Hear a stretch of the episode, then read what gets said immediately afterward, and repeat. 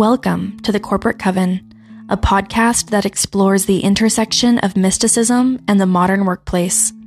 On this show, we discuss how to bring your spiritual craft and practice into the workplace. We'll talk to people who have found ways to include ritual and spirituality into their everyday work and hear from experts on the topics of how to stay spiritually connected while managing the demands of the modern workplace. Our host, Jessica, is a certified career counselor, HR outlaw, and vocational astrologer. If you've ever wondered how to bring your spiritual practice into the workplace, this podcast is for you. Join us as we radically transform workplaces to be a little more magical. What's up, witches? I am going to be talking in this episode about a few things that requires me to offer a disclaimer. Number one, anything that I talk about in this episode is my personal experience. This is not me promoting or encouraging anybody to engage in any activity. And this is also going to be me sharing my personal journey. I'm going to share some things which are rather vulnerable. And I'm sharing them because someone asked me on my Instagram to share more about this. And also because it was a really meaningful experience for me and it changed a lot. It changed a lot for me. It was a big part of my healing. It was a big part of how I find myself in the situation I do now, some of my values. It was a moment of total realignment and I bear permanent scarring after I had this experience. So just know that going into it. And I would ask you that if you are going to move forward and listen to this episode, that you do so with an open mind and an open heart and that if this is not the episode for you, to just allow that to be okay and go find one of my other ones. Some of the things that I talk about in my business, you know, I'm a vocational astrologer. I'm a career development expert. I'm an HR person. These are things that I know how to do and skill sets that I offer for people and things that I talk about that I'm really passionate about that have inspired my work and influenced my work, as well as my spirituality, my craft, my belief system, um, things that I study, environments I expose myself to, etc. One of the things I talk about is the integration, or I say the reintegration of the divine feminine energy into workplaces, what my journey has been embodying my own feminine nature, being okay with my gender, and kind of healing from misconceptions that I had about what it meant to be a woman, to be feminine in particular. And I also talk about plant medicine because I like it. And I've posted a few reels and TikToks and content lately where I've been talking about the reintegration of feminine energy, psychedelics, and I had someone leave me a comment or a question on one of my videos and they asked, what were the psychedelic experiences and how did they help heal an excess of masculine energy? So that's what I'm going to be talking about. If this is something you're interested in and curious about, I would love to not feel alone in this. Please let me know in my DMs on this episode. Connect with me in my socials. Um, and if this is not your episode, I want you to know that that's okay. And this doesn't have to be your episode. I have a lot of other content out there. I will talk a little bit about astrology. I'm going to talk a little bit about ancestral healing. I'm going to talk about some career development techniques that I've used to help with this because believe it or not, your fourth house and your ancestry and lineage have a lot to do with your career. This was a very spiritual and sacred experience for me, which is why I was hesitant to share. And I'm doing so because I believe that others will find real value in this. So again, if this is not for you, it's not for you, right? But if you're here and this is something that you're curious to hear more about, thank you for being here and thank you for listening to this episode again with an open mind and an open heart. I'll try not to belabor this.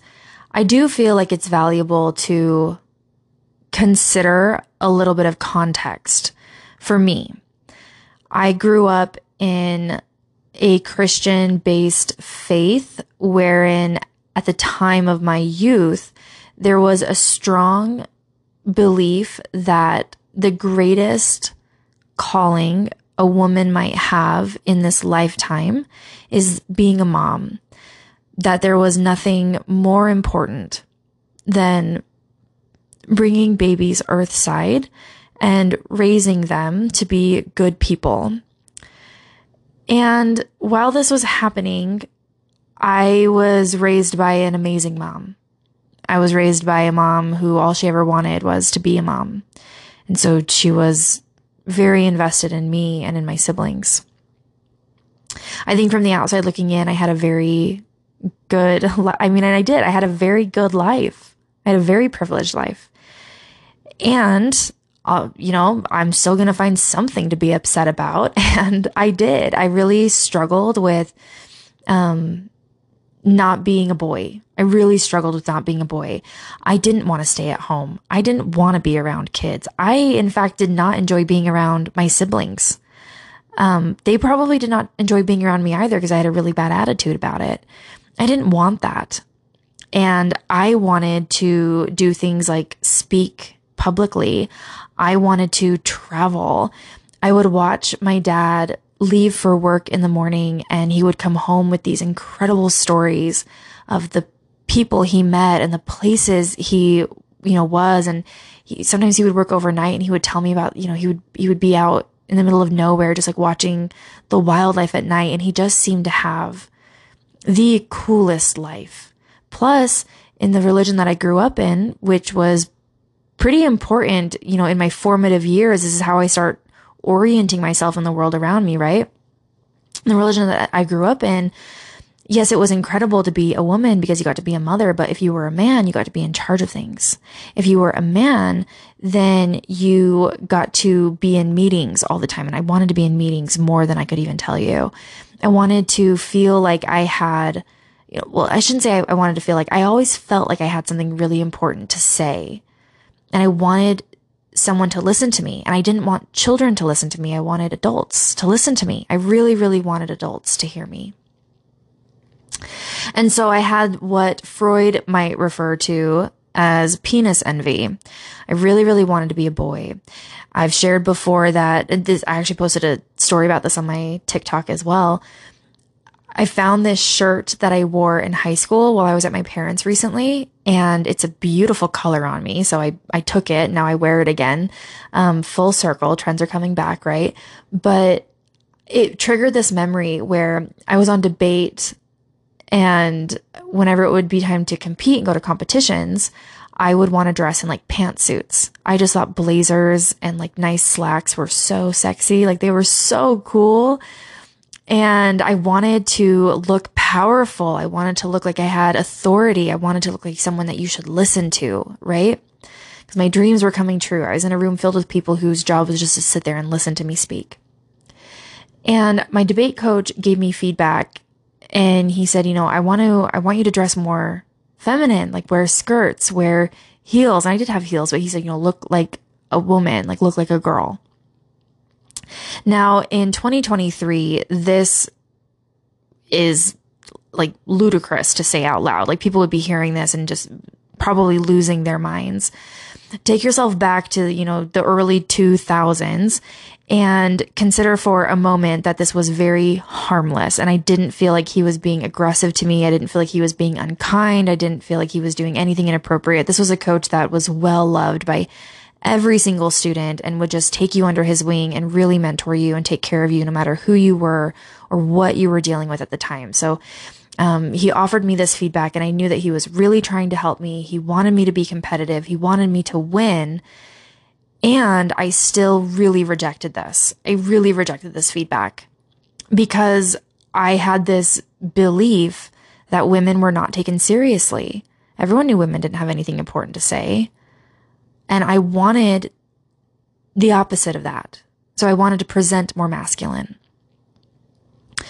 I also had this thing where I was never quite sure that I wanted to have children, right? I, I loved, I actually really liked kids. I liked babysitting. I, I taught dance to young, children in my church. I taught classes to young children and I still really love being around kids.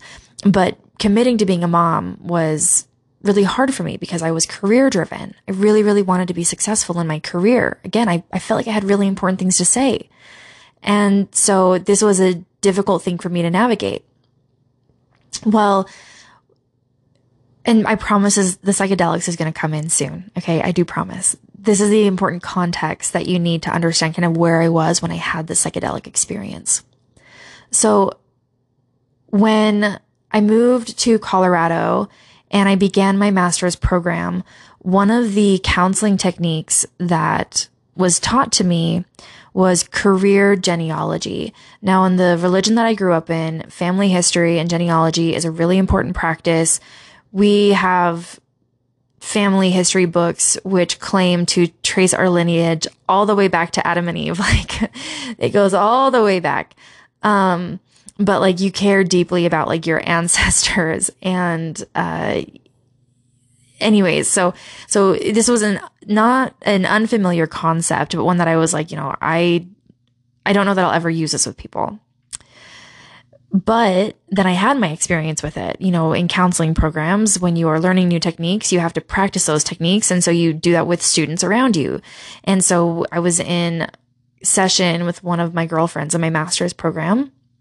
She was doing career genealogy with me, and I decided to do the topic like I don't know if I want children. I think that I do because I love kids and I love the idea of having a family. And I find myself really challenged to make this decision. We did some career genealogy where you map out your family history, but you do it with the lens of what were their careers? What were their professions? And in my family, there were so many women who were strictly mothers, strictly moms. That's all they wanted to do. That's what they did do. That was their job. That was the, I don't want to say it was their sole identity because I did not know them that well. But from my perspective, that's what they were. That's what they did. They were somebody's mom. And if they were not that, then they were in careers or jobs that was centered around their children, kind of like my mom. My mom had other jobs, but it was always based on what me and my siblings were doing. She was a very devoted mother to us or there were nurses, there were caregivers. And we had talked about how this value of being a mom was really prominent in my family and how that was influencing my relationship to motherhood as well as my relationship to the world of work and what I believed was possible for me in my career.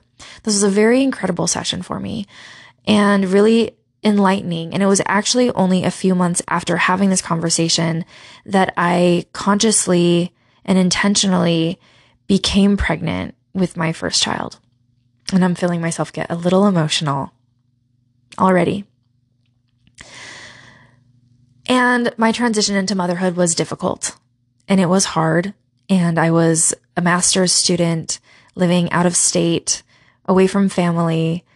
And um, it was difficult. It was, it was, it was always going to be difficult with the situation that, you know, we were living in and what that looks like to move from maiden to mother. And uh, it was also difficult because of my belief systems, because of my hangups around all of these things. And I and I left, right? Like I didn't leave my family, but like I left and I went back to work.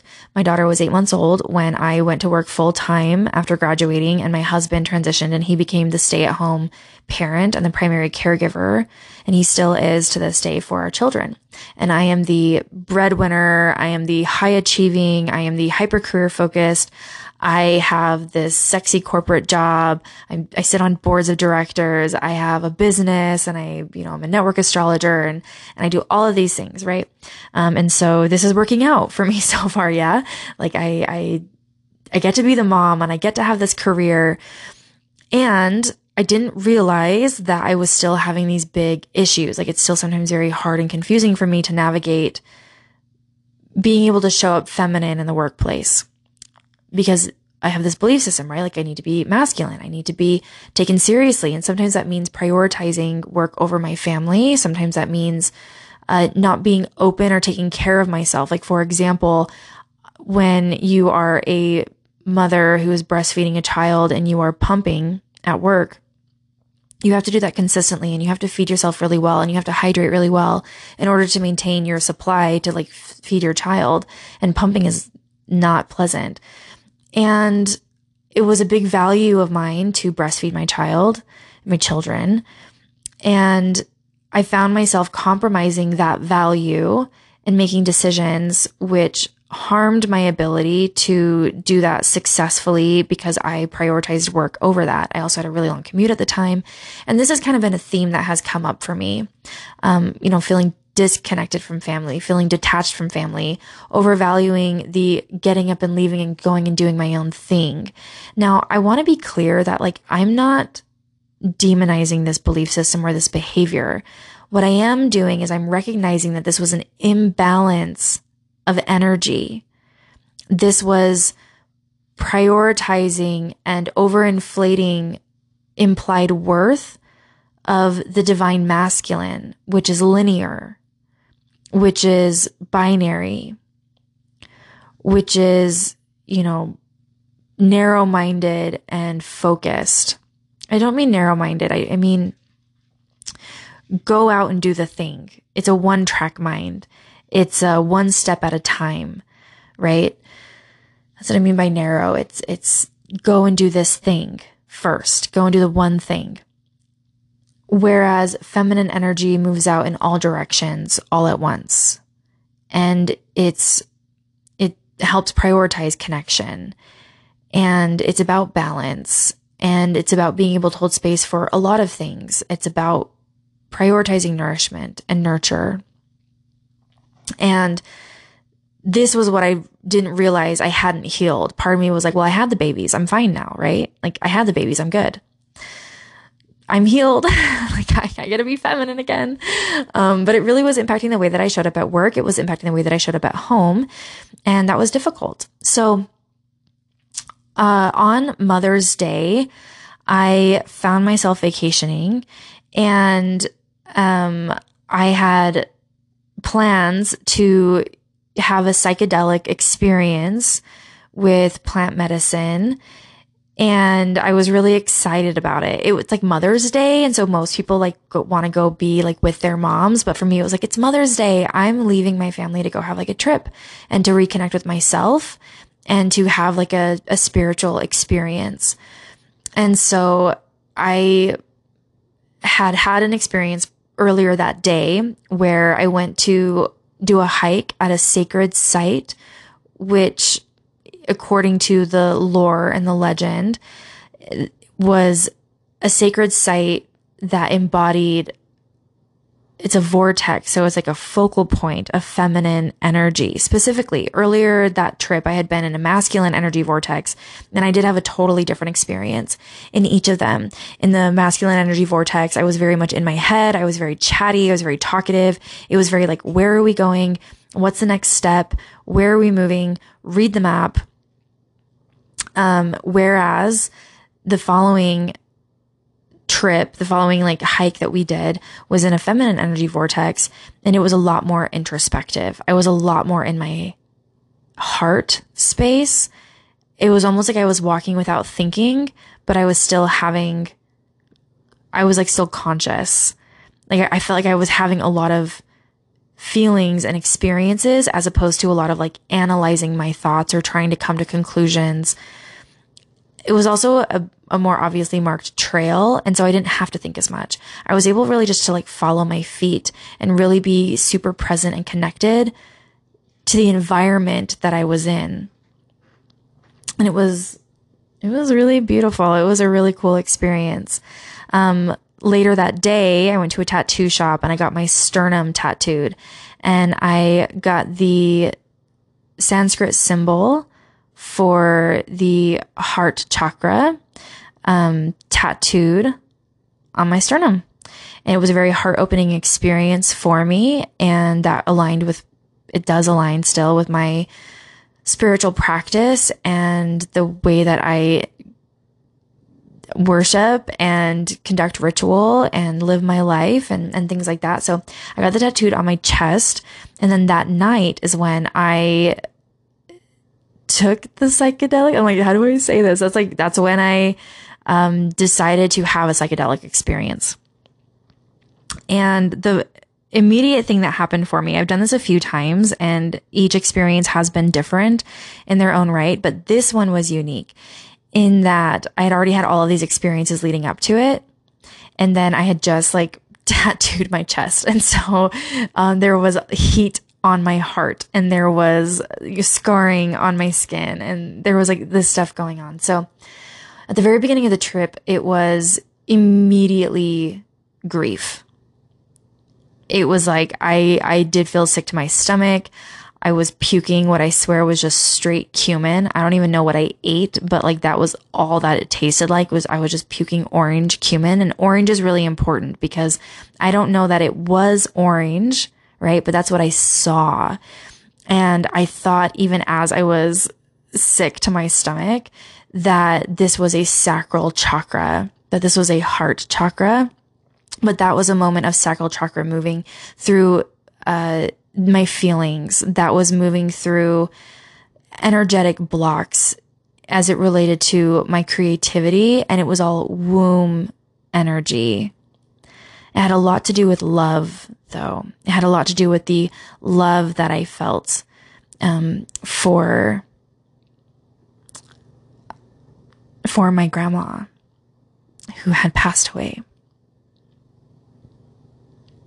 And um and that's what was coming up for me, was just this immediate awareness of like, oh, it's going to be that type of experience. Okay, here we go. Um, purging all of that energy, that pent up energy that was keeping me from really having the fullness of that experience. And I had this moment where the recognition that I was not going to birth children again, which is ultimate creativity.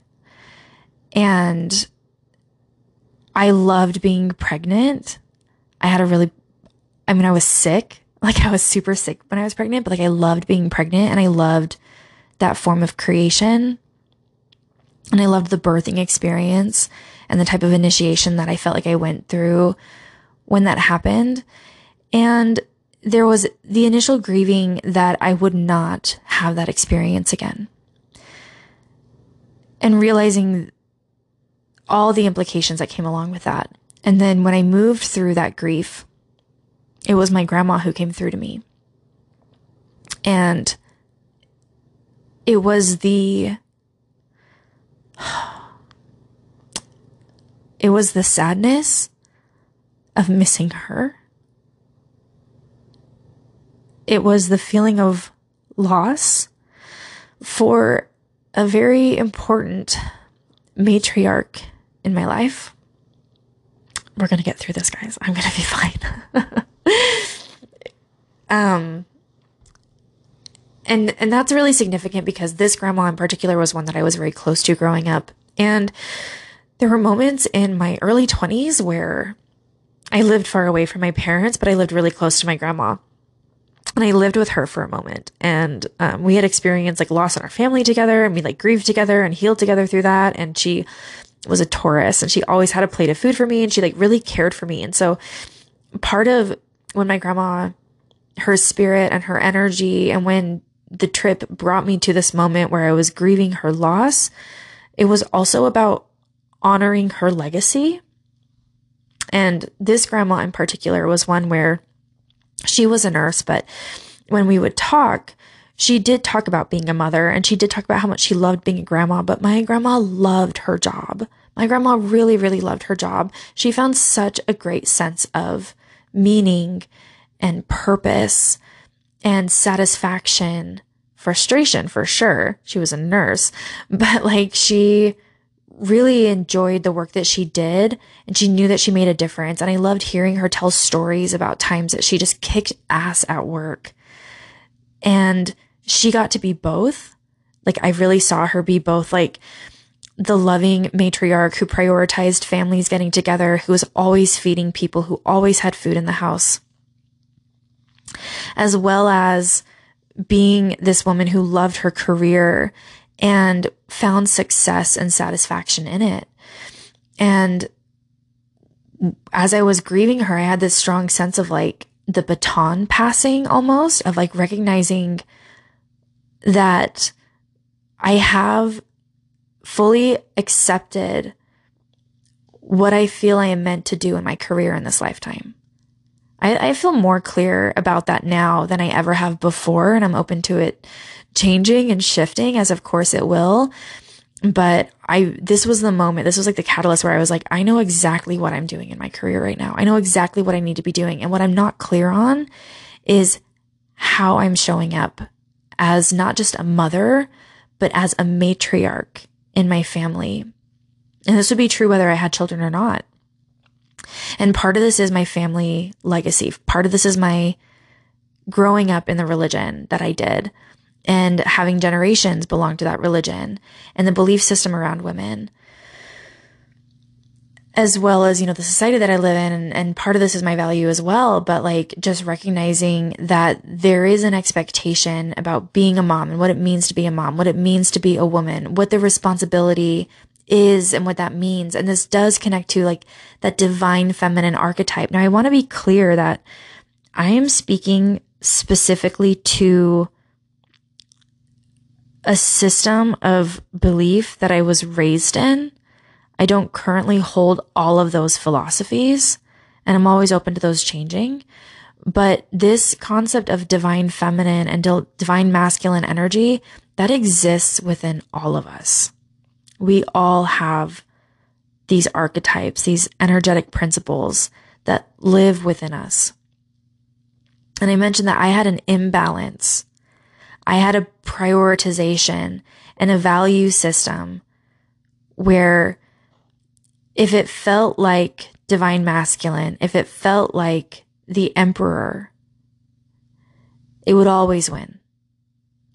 I would always value that more. So I would let it guide my decisions. I would let it be, you know, the one that prioritized my time and my energy. But this was the trip. This was the psychedelic experience this was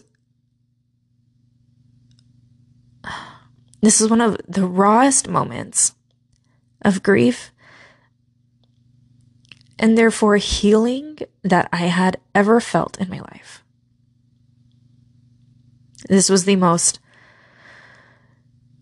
heart opening and also gut wrenching experience. And I came home with a renewed commitment to my work and a renewed commitment to prioritizing my role as a matriarch in the family. Not just my family, where I actually birthed children, but to my cousins, to my parents, to my siblings.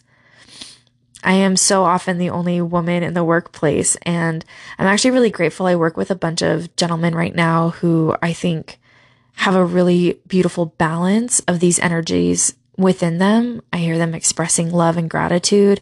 I hear them prioritizing connection. And those are more of that divine feminine. That is the empress, making sure people feel safe, making sure that people have their needs met making sure that relationships are not damaged for the sake of productivity and deliverables. But that's what it was. That's what it was for me. It was this, it was this wild trip. After that, um, it got rough. I started seeing, like, I've heard people say that they start seeing clowns and stuff like that. And I was like, well, that sounds, well, that started happening. So it did get freaky. I did feel like I was stuck in a loop, but the beginning of it was just very much about, um, it was just very much about grief. It was very much about letting go. And it was very much about like, and, and, and this is what's happening, right? With like the lunar nodes. This is what's happening with the south node in Scorpio and the north node in Taurus. The south node in Scorpio is like, are you willing to let go of these intrinsic beliefs of these emotional patterns? Are you willing to acknowledge where these loops have put you into a state of like rot where you need to clear out the old? Can you acknowledge when this is harmful? Can you acknowledge when this is unhealthy, when this is no longer serving you? Can you acknowledge that it's time to let this go? Are you willing to see it transform and transmute into something new, right? Scorpio is the compost where everything goes down and is turned over again into a rich soil where things in Taurus might grow and blossom. And that's really what this experience was for me. It was about being able to recognize these emotional patterns that I got stuck in as a reaction to the way that I perceived messaging growing up. So that way I could open myself up to receiving something new, to seeing opportunity, to seeing the abundance, to recognizing that I am all of it. I am all of it and you are all of it. And my grandma was all of it.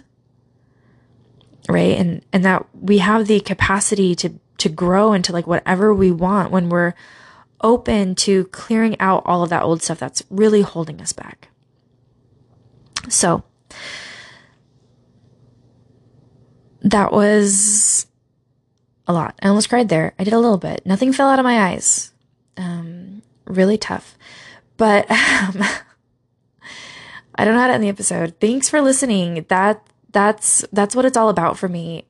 That's a big motivator of why I do what I do, and also why I think that the fourth house in your natal chart is so important to consider when you're talking about career. This is where I do these astrology readings, and I only have anywhere between 30 minutes to 90 minutes with a client. And I'm like, look, if we're going to talk about your career, we got to talk about every single house in your chart because you bring your entire self to work. You bring your entire self when you make decisions about your career and about work. When you show up at home, you are ideally leaving work at the door, right? But when you show up to work, you're bringing your whole self in.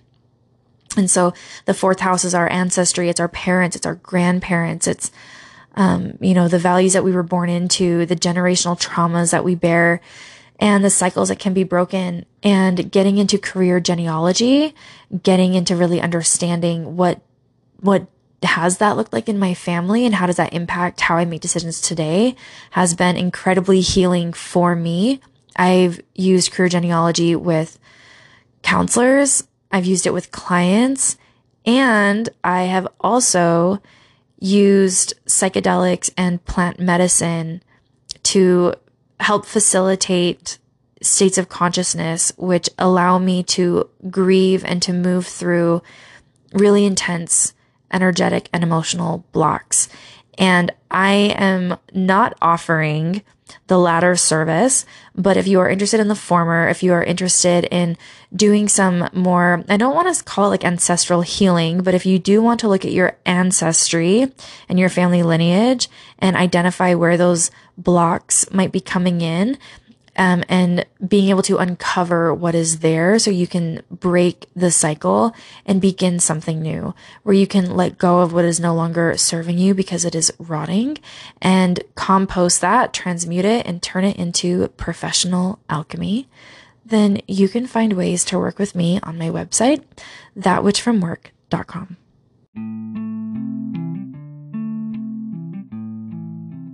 Thank you for joining me for this episode of the Corporate Coven podcast. I hope you enjoyed it and gained valuable insights into the world of personal and professional alchemy. If you want to stay updated on the latest episodes, be sure to subscribe to this podcast and turn on notifications. I'd also love to connect with you on social media, and you can visit my website, www.thatwitchfromwork.com, to find other ways to connect and work with me. I'd love to hear your feedback and suggestions for future topics, so please let me know in the comments on this episode what you're interested in. Until next time, keep working your magic and casting spells of success in your career and life.